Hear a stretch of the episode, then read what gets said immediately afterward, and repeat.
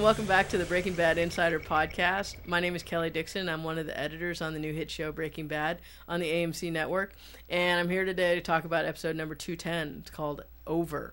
And as usual, I'm here with my co host, Vince Gilligan, Hey, and the editor of that episode, Lynne Willingham. Hey, yeah.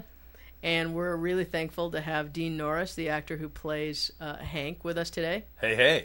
And uh, the writer of that episode, Moira Walley-Beckett. Hi. And last but not least, our music supervisor, Thomas Golubic. Hi there. So I guess we should start right in because we have another one of those cryptic openings that um, are all the rage, and it is uh, that bear, the uh, black and white sequence with uh, that bear in the swimming pool. What the heck is going on with that scene? Mystery Bear. you just you got to keep watching. I, I can't uh I cannot divulge. Well, now that this is the third episode now that we've seen one of these openings, and every single uh, time we see it, we get a little bit more, but we still have no idea what is going on. Um, Lynne, you actually cut. Uh, this is the second one of these kinds of openings that you cut. Can you tell us a little bit about you know what's going on No, because then I'd have to kill everybody in this room. and everybody out there and too, right? everybody out there. Um, the only thing we know is that you know we're getting more information since the um, the first one that I cut, the second one that you cut, which was 204, where we see a little more of the bear being put into a Yeah, in mine, uh, we saw the bear being lifted out of the pool and put into a little evidence bag, and we saw other things lined up along the pool, evidence bags. But that's it. Yeah, no, I mean, in in this one, the bear takes a little journey, and uh, we bring him out to the front yard where he unfortunately discovers a couple of body bags, and that's about as far as we go with it. So, up until this point, we're all just still mystified as to what's going on. I think it's so funny that we never answer that question at the end of the season. People are going to be so pissed. uh, it's funny because it's true. Wait until season three. Uh, Um, so I guess uh, the way we start this episode is it's uh, not actually true. Don't worry about that. the way we start this episode is um, is we start with uh, well basically Walt uh, has just been given the news that he is in remission. That's right. And so um, there's one scene in in the in the show where he's sitting in bed uh, looking at his knuckles Yes, because he has just wasted a uh, Uh, a the uh, paper towel paper dispenser. towel dispenser in the men's room exactly. at the Oncology Partners of of uh, New Mexico. Yes. Right? Um, so uh, basically, we're like thinking, okay, so I guess it's over. Well, is it ever really over? yeah. What do you think about that, Moira? Having written this one, uh, you know what? Uh, what are we up to here? Well, what we're up to is, you know, this sudden, unexpected turn of events for Walt, which was, you know, up until now, he's had the freedom that came with lack of hope. And he's suddenly presented with hope, and it changes everything, and he doesn't know how to feel about it. And I think if I was gonna retitle the episode, you know, I might have called it Jekyll and Heisenberg because he's suddenly like in this quandary of I got to be Heisenberg because I had, you know, this certain amount of time and I had this stuff I wanted to accomplish, so it was okay for me to be that guy. And now, what does this reprieve from death mean? And is Like- it a reprieve from death? I Right. mean, let's also state what was also stated in the in the episode. This is not, you know, this is good news unequivocally, Tem- but it's temporarily, yeah. well temporary, not temporarily. We don't know for sure. It is good news. It's certainly not. It's better than poke in the eye with a sharp stick, getting told you're in remission here. Well, just like Delcavoli says in the last episode, you still have cancer. He's still got cancer, so yeah. Yeah. So here he is waking up on the morning after. Just That that hope thing. Talk about that. It's like uh, hope can kind of mess you up, can't it? exactly. Yeah. I mean, he got to he's been doing everything he's been doing over the course of our series because of the absence of hope. So, yeah, it's totally messing with his mind. Yeah, when you got nothing to lose, and not not to say hope is a bad thing. Hope is a wonderful thing. We think of it as a positive uh, emotion or feeling, uh, and it and it mostly is. But I, it's fun that we've you know, in my mind, we we turn it on its head a little bit. I mean, hope. I mean, there are times in life when you were able to function, you were able to get something done, accomplish something because, you know, for lack of a better way to put it, uh, hopefully this doesn't happen in everybody's life, but uh, it's been known to happen. If you got nothing to lose, you you were able to, to go that extra mile. Unfortunately, in Walt's case, doing something illegal, but uh, you know, there probably been times, you know, soldiers or whatever, you know, on some last ditch mission, you know, suicide mission. They got certain point they got nothing to lose, so they accomplish great heroics. I mean, it can be not having hope in a strange way can be liberating, Exactly. uh, freeing, and and now Walt has hope again, and it's kind of as we said, messing with his head. And Well- worse yet, his entire identity is right now in question because he's created an entire persona based upon the idea that he's going to die, and that's allowed him to almost suspend any sense of morality or any sense of bigger picture. And now he has to almost come to terms with the fact that he's become a different person, and he now has no reason for that anymore, or potentially has no reason. It leaves him in a really awful place. Yeah, well put. Well, it's funny because um, you know I remember when I read the episode, um, I was like thinking, okay, now this is episode number two ten. There's obviously three more to go. Is this the calm before the storm? Maybe. uh, we should talk about uh, how Walt is, uh, how this is playing hob with his head, and how it, it leads to, for me, for my money, certainly one of the most uncomfortable to watch scenes I've seen on uh, Breaking Bad. And, and so we're so lucky to have Dean here because he was in the midst of it all. I'm talking about, of course, the scene where Walt uh, is getting progressively more and more drunk. And gets the really bad idea to give his son uh, tequila. Yeah, yeah. What was that like to shoot? Uh, that- was a that was a whole lot of fun. I, I love the fact. Of course, we played with this throughout the the series. Uh, the the Hank and uh, and RJ uh, Mitte uh, our relationship and how it kind of irks Walt that uh, his son in some ways looks up to his uncle Hank. And you know, if we're talking about power and feelings of power and feelings of you know manhood and all those kinds of things, and how that has irked him throughout the season. We've kind of touched on it. We haven't really spanked it, but we touched on it. um, Marie asked me to, to talk to, to RJ about uh, the pot and things like that, as opposed to opposed to Walt. Anyway, and that then kind of intersects with this whole idea of hope and now who is he and his Heisenberg, and also now he's faced with, you know, sitting there with his son, and I think his his son looks to me to, to get a nod about whether he should take the, the shot or not. And the first nod is yeah, you know, because hey, we're kind of all guys here, blah blah blah. And then Walt keeps going, Yeah, you yeah, know. yeah. And it's got to be more infuriating still, infuriating still for Walt to uh, to look and see his son looking to his uncle instead of him to Yeah. get the nod. To get the nod, right? yeah, Exactly. And I thought that kind of, I don't know exactly from a writing point of view, but it seemed to me that kind of helped, helped to fuel Oh, God, his yeah. continued, like, you know, oh yeah, well Hell then yeah. F you, you know. Gasoline on a fire is what that was. Right, yeah. right. But you guys play the hell out of this scene. Again, peek behind the curtain here. Uh, Dean has not seen this episode cut together yet because we're recording this back before it is aired. And uh, I'm telling you, though, man, it, it is great. You are so good in it. And, and Brian and RJ, you three are so good in that scene. Yeah, and we almost come to come to It's tense. to uh, It's to a fight uh, at the end of that, right? It's Yeah. unpleasant. You and know, I and say that in the best way. It's funny It too is- because when I watched it, I watched it a couple of days ago, and when I saw it, I'm like, seriously, in the back of my mind, I was thinking, boy, if they did, come, I wonder who would win. hey, mean, hey, that- hey, Yeah, yeah. come on. I think I think uh, Hank would mop the floor.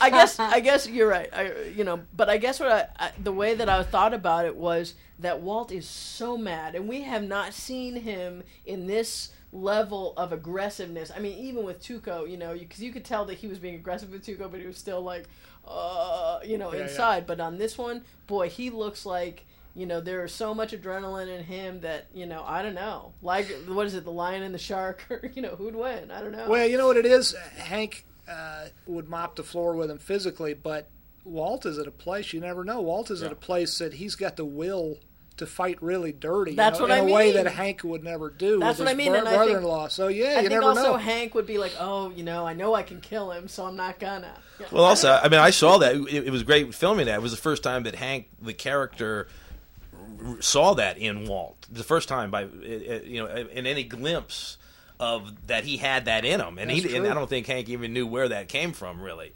You know, but it was there. Yeah. You know, when he when he got up to to kind of confront him, it was like, wow. You yeah. know, Yeah, absolutely. What about cutting that episode, Lynne? How how about that? I mean, there's probably a lot of footage of the two of them, and There was a lot of footage between the two of them. It was interestingly enough, it was a freezing day, wasn't it? Absolutely freezing. It freezing. was Out chilly. there, yes, yeah, it was. yeah, Yeah. Yeah. Um, in between takes, the guys would go, "Oh my gosh, you get you get to sit in the sun. I don't get to sit in the sun." I remember that it was just really funny. but um, you'd never know when you see this the scene cut together because they're they're such professionals that even shivering uh, inside, they were able to uh, to control so you didn't see it. Um, it had great footage in it. I, I, think there there was probably well over an hour's worth of dailies that were printed on that scene, and it was um, it was a long scene at first, and we had to cut it down. And the trick when you're in uh, overs like that, you've got three people in a scene at the same time, and you've got to match their performances and their actions, and still make lifts that are seamless. And the nice thing is that these three guys, when they work together, they're consistent.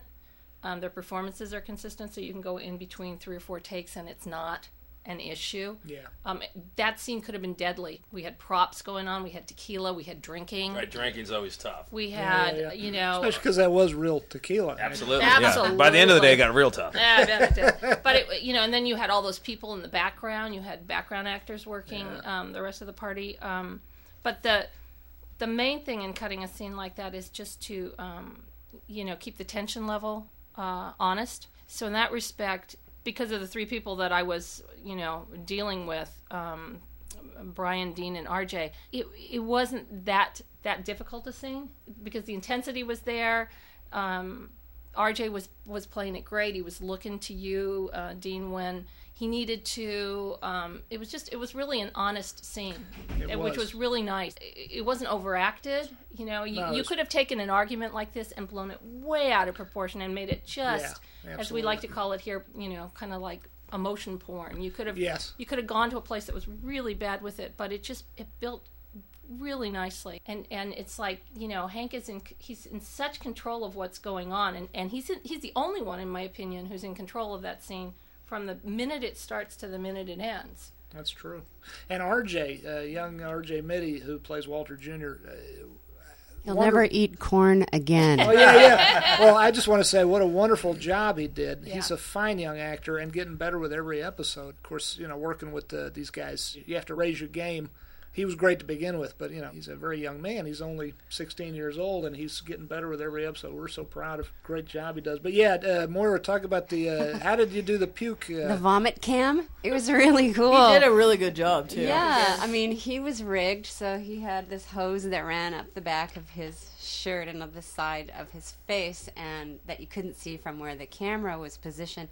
And the camera was on uh, a dolly that kept it really low to the edge of the pool, so it's sort of simultaneously as RJ, you know, stumbles gagging to the edge of the pool, they trigger the corn vegetable soup that they had created especially for RJ in the moment. RJ puts his hand up to sort of block this hose thing and the the camera swoops in along the edge of the pool and That- captures the moment. I had no idea it was a hose. When I saw it, I was I just thought he had that stuff in his mouth, and I love how it splatters on the side of the pool. I just think that he didn't actually make it into the pool. I thought know- it was cool. you know it's really funny uh, in one of the outtakes which maybe we'll make it to you know the D- DVD, DVD, extras Yeah.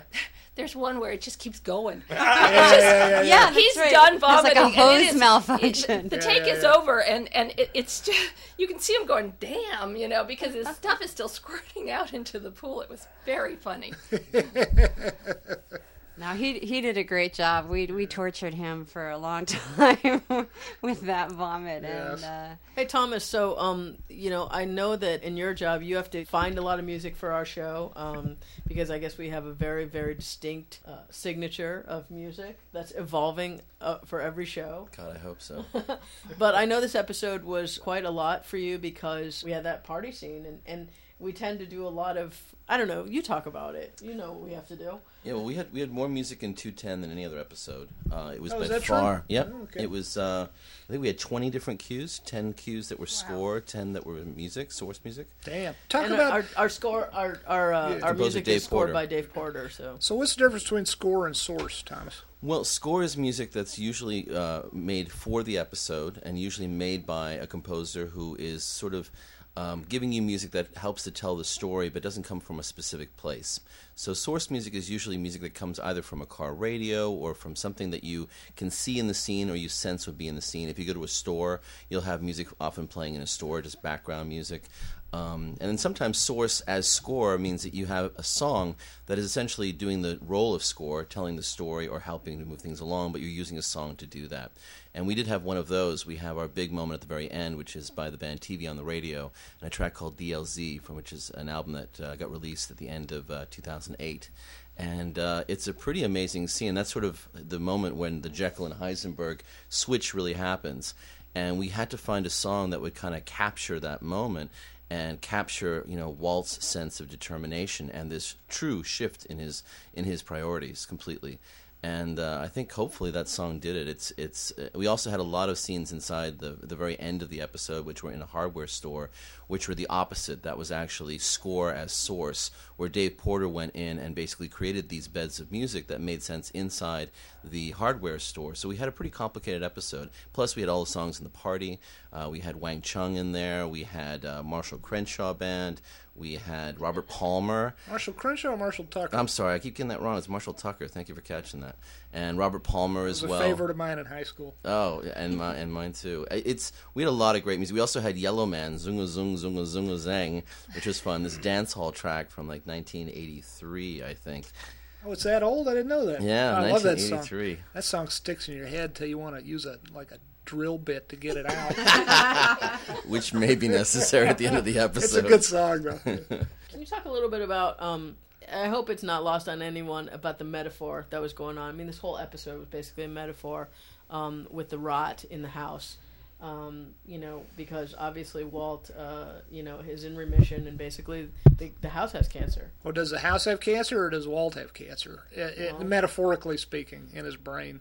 Well, Yeah. okay, but No, I know. I'm, I'm to- not. I'm not arguing with you. I'm saying this. These are interesting questions. Yeah. yeah, Moira, what do you think?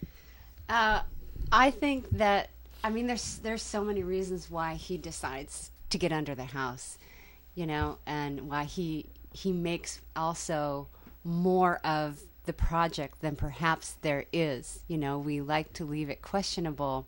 How much rot is there really, or how much rot does he need there to be? We're, we're borrowing from a little writer named Bill Shakespeare. You might have heard of him. yeah, the, uh, if you'll re- recall, in uh, Macbeth, Lady Macbeth is always uh, washing the uh, the guilt, the, the, the, the blood she, perceives in her brain that's on her hands. She's always washing her hands to get out, out, out, damn, damn spot. Yes, and So, well, uh, we could have called the episode "Out, Out, Damned Rot." I suppose that could have been an would've been additionally alternative title. That would have been a good name. But uh, it's it's it's although it's much more humorous instead of watching Walt wash his hands over and over again. you know, it's more humorous watching him work a sawzall. And of course, we had to get to that, you know, just like Thomas said, that really pivotal scene at the end where he's in the hardware store and he sees, you know, a guy buying what looks like uh, ingredients for making meth. The alternate reality Jesse. But I love also what that moment does because it's that moment where Walt goes from being a father and teacher on a fundamental level, somebody who sees somebody who's in need and can, with great clarity and succinctness, teach them and feels a certain amount of pride in that moment. And then when he's in line, he has that other moment when the Jekyll kicks in, and or Mr. Hyde, I should say, kicks in, and he basically realizes this is my competition, and I have to now put an end to this. Well, he yeah he makes an active choice here at the end of this thing, doesn't he? I- And, I- and he Yeah. becomes very public in doing it. And Yeah. there's, you know, ostensibly no reason for making that decision with the good news, you know. But Walt is, is infuriating that way, isn't he? I mean, he there was no good reason ostensibly for him to not take Gretchen and Elliot up on their mm-hmm. offer I was way just back. thinking the same thing. Way That back when goes last back season. to that whole thing where What's wrong with this guy? he made he, he made a decision, and I think that I think it's puzzling a lot of um, our audience. You know, I mean, I've been reading a little bit on some of these uh, forum sites and stuff, and you know, it puzzles people. Why on earth didn't you take the money? And I think you answered that question at least. Uh, I I know you answered it when we did the the two hundred one podcast, and you said you know that's when the show got very interesting to you because it wasn't about oh you know fate is going to intervene and they're going to make enough money. It's Walt is making a, a decision. You know, even though he didn't say it, you know, in no uncertain terms, he said it in his mind. I don't even know if he realizes it, but he basically has made a decision, and now it's becoming much more uh, I guess repeated in certain ways, and Much this more is definitely concrete. Yeah, definitely. well, well I mean, put. This is the first time that he's actually done it in public. I mean, he's done it with uh, people within that drug circle, like Tuco, and you know, got very aggressive with Tuco. But he definitely didn't do it to you know anybody. I mean, you know, his face is out there. yeah. Yeah. Uh, we got to talk about Phil Abraham, the wonderful director who directed this episode. Before he's we do fantastic. that, I want to say something because I'll forget. The funniest line in this episode, and there's a lot of funny ones that Moira wrote, but the funniest line in this episode is something Dean came up with on the set. I don't even know if you remember this. Oh 'cause you- yeah, it's an yeah, ad lib. It's an ad lib at the end of. Uh, this is uh, at the You're party. making me look scene. good, Dean. Yeah, it's uh, it's uh, at the uh, Dean what it is at the end of the party inside before the really unpleasant Right. drinking scene. And again, I say unpleasant in a good way, at least for me. You know, see if you agree or not. But uh, Walt gives his his little uh, thank you to the to the troops there. He says, uh, you know. Uh, when I uh, when it when I found out I had cancer, I said, you know, why me? And then when I found out uh, I got the good news, got the good news, I said the same thing. And Hank has this, uh, Dean has this priceless look at his face as Hank, and, and he, he takes a drink of his swig of his margarita, and then he says, "Wow, inspirational." it's funny. It's funny as hell. Really That was not scripted. Right, I'm correct, right? That's that was correct. Yeah, it's all Dino. that was great. I loved watching him do that though. That was such a moment, you know, when he uh, when he did that. The whole party's watching him and all this. Sucks the oxygen out of the room. Yeah. Yeah. Um, you know, the nice part about um, a scene with that ad lib is that the actor knows the character so well, and he knows how he would react so well that he can add an ad lib like that. And if you're lucky, it's not going to be in the script. So if you're lucky, you actually can find those. They've been printed. You can find them and you can stick them in.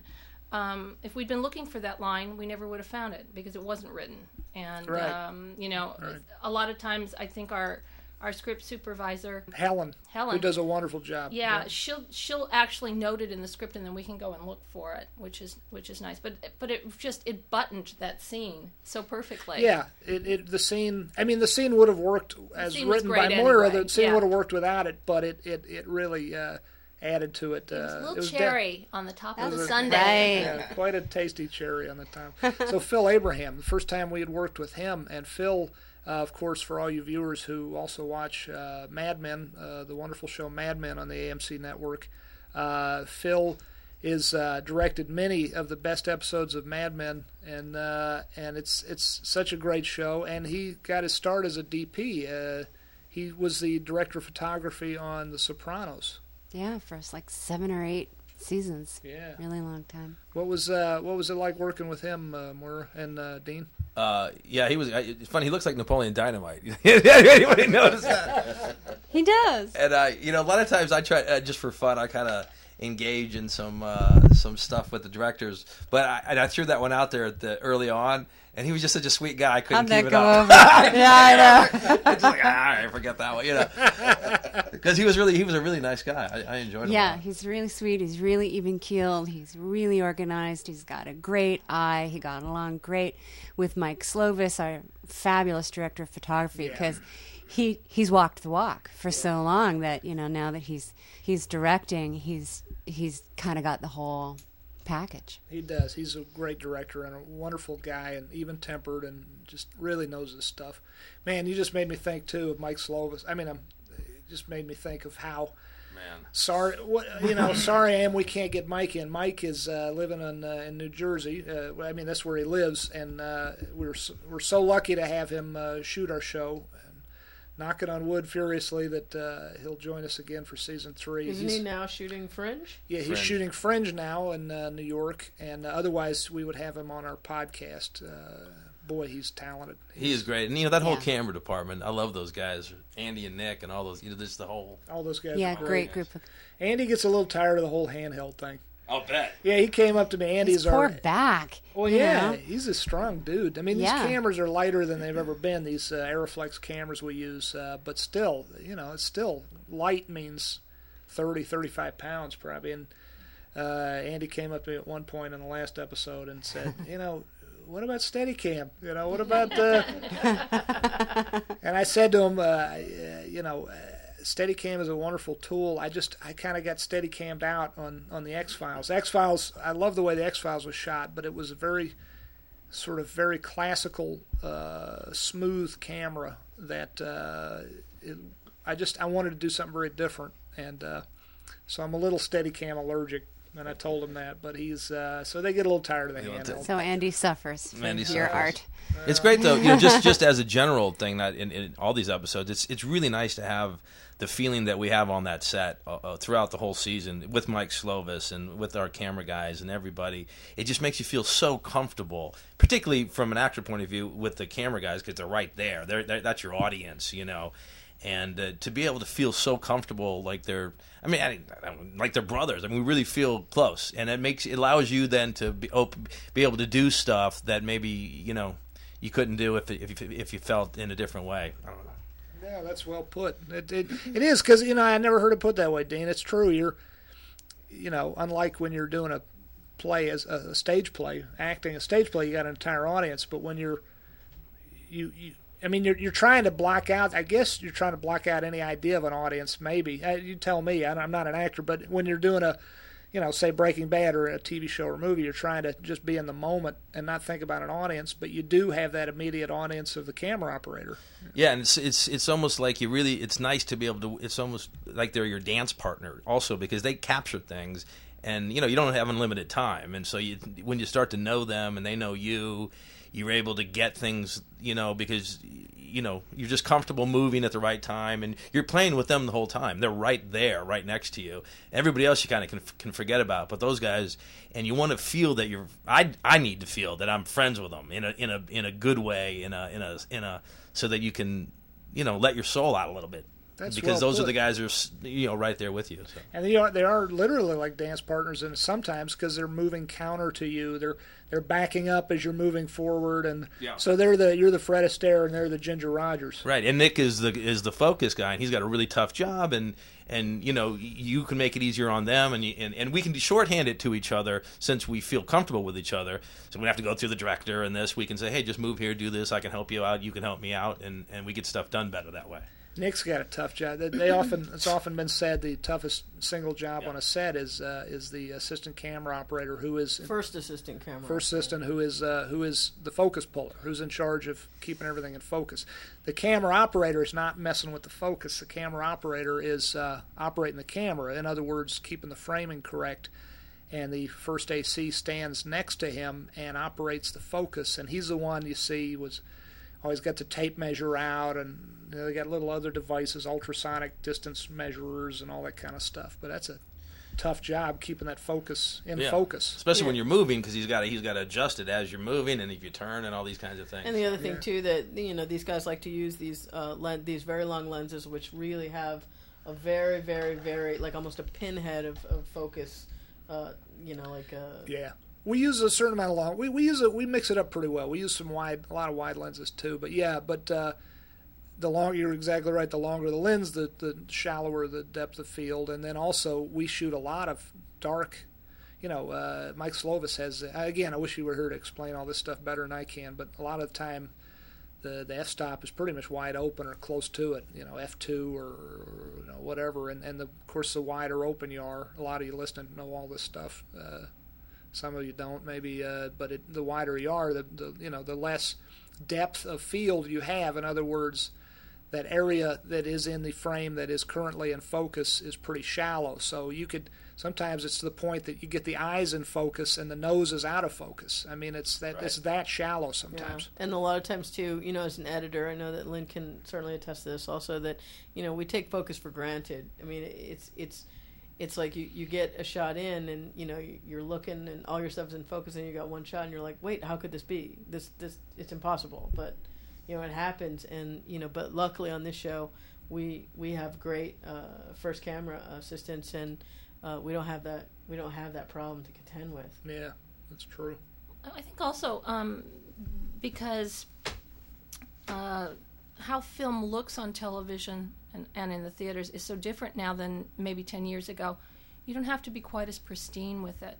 You, um, you actually look for uh, some of these things that kind of shift in and out of focus and consider them interesting now as opposed to, oh my God, we're in big trouble, we've got to reshoot it. And I think um, where we keep our, our key moments and our really important moments in focus, if you look, there's a lot of things that kind of move around and and I don't want to say guerrilla filmmaking because that's not what it is, but it gives you it gives you the idea that there's something else going on here, and we use that shifts in focus sometimes to help tell the story um, and not worry about the focus. Ten years ago, you would always worry about the focus. Yeah. You would And- never and the allow anything, yeah, in frame, in focus. That that's that was like a rule, and And now smooth. those rules are gone. You Yeah. well, you get a you get a call, I'm sure, from the network or the studio or both saying, "What the hell is this?" yeah, Yeah, back back way back when you, you can't. Everything's got to be.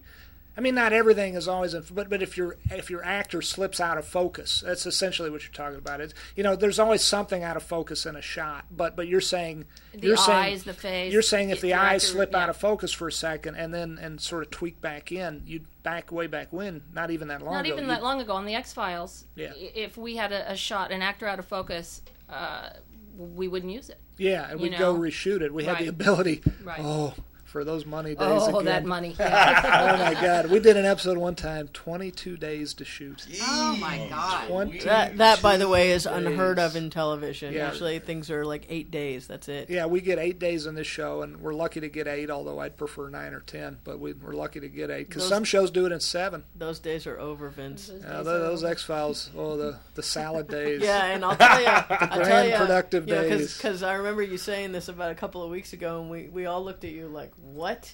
Because uh, no no show, I don't know of any other show that I've heard of that got that kind of time. yeah, yeah. we had a little ceremony on Fridays. We just light a big bin full of money on fire.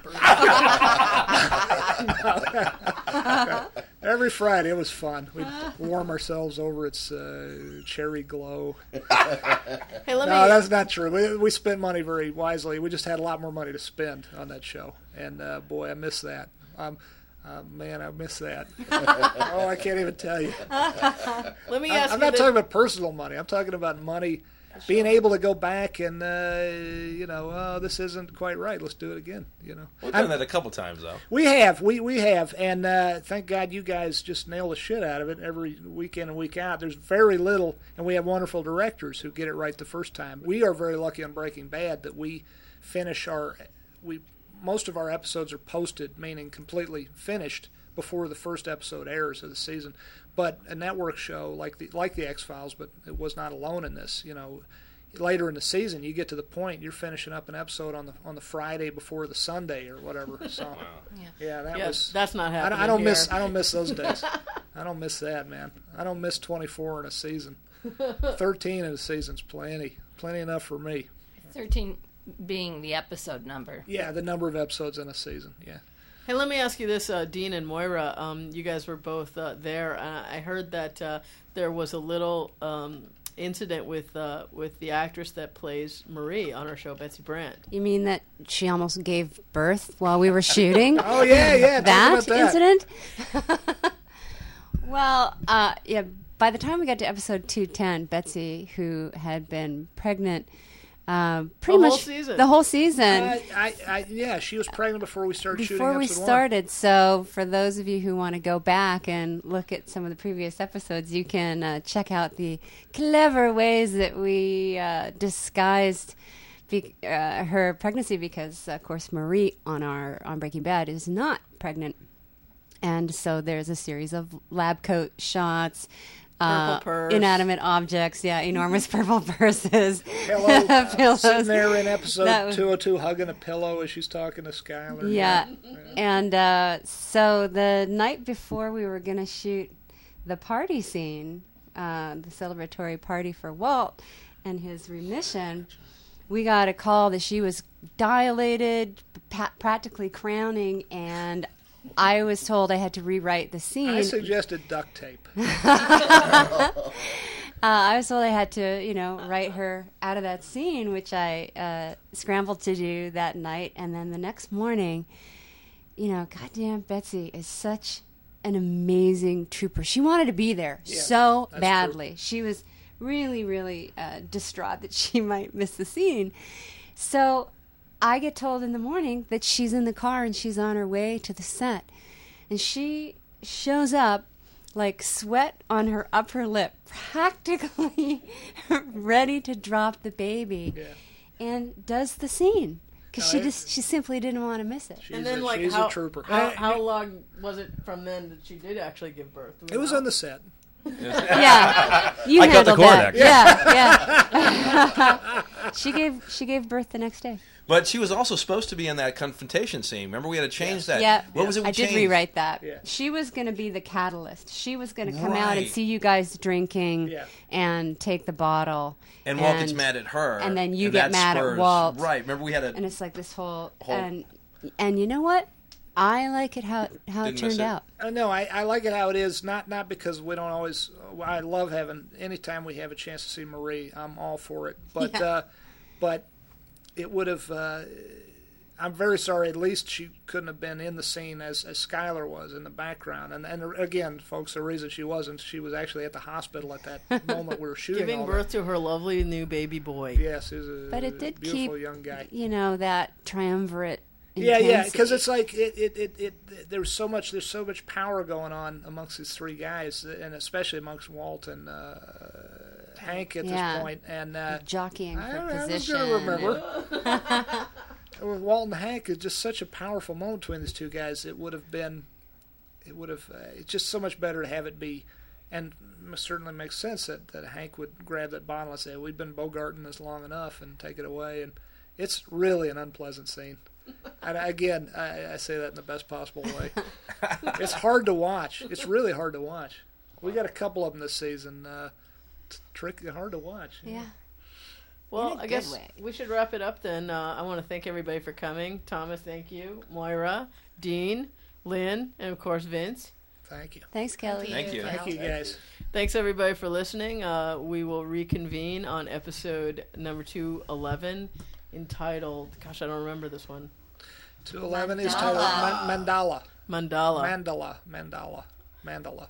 So uh, thanks for uh, thanks for tuning in, and uh, see you next week. Let's go break bad.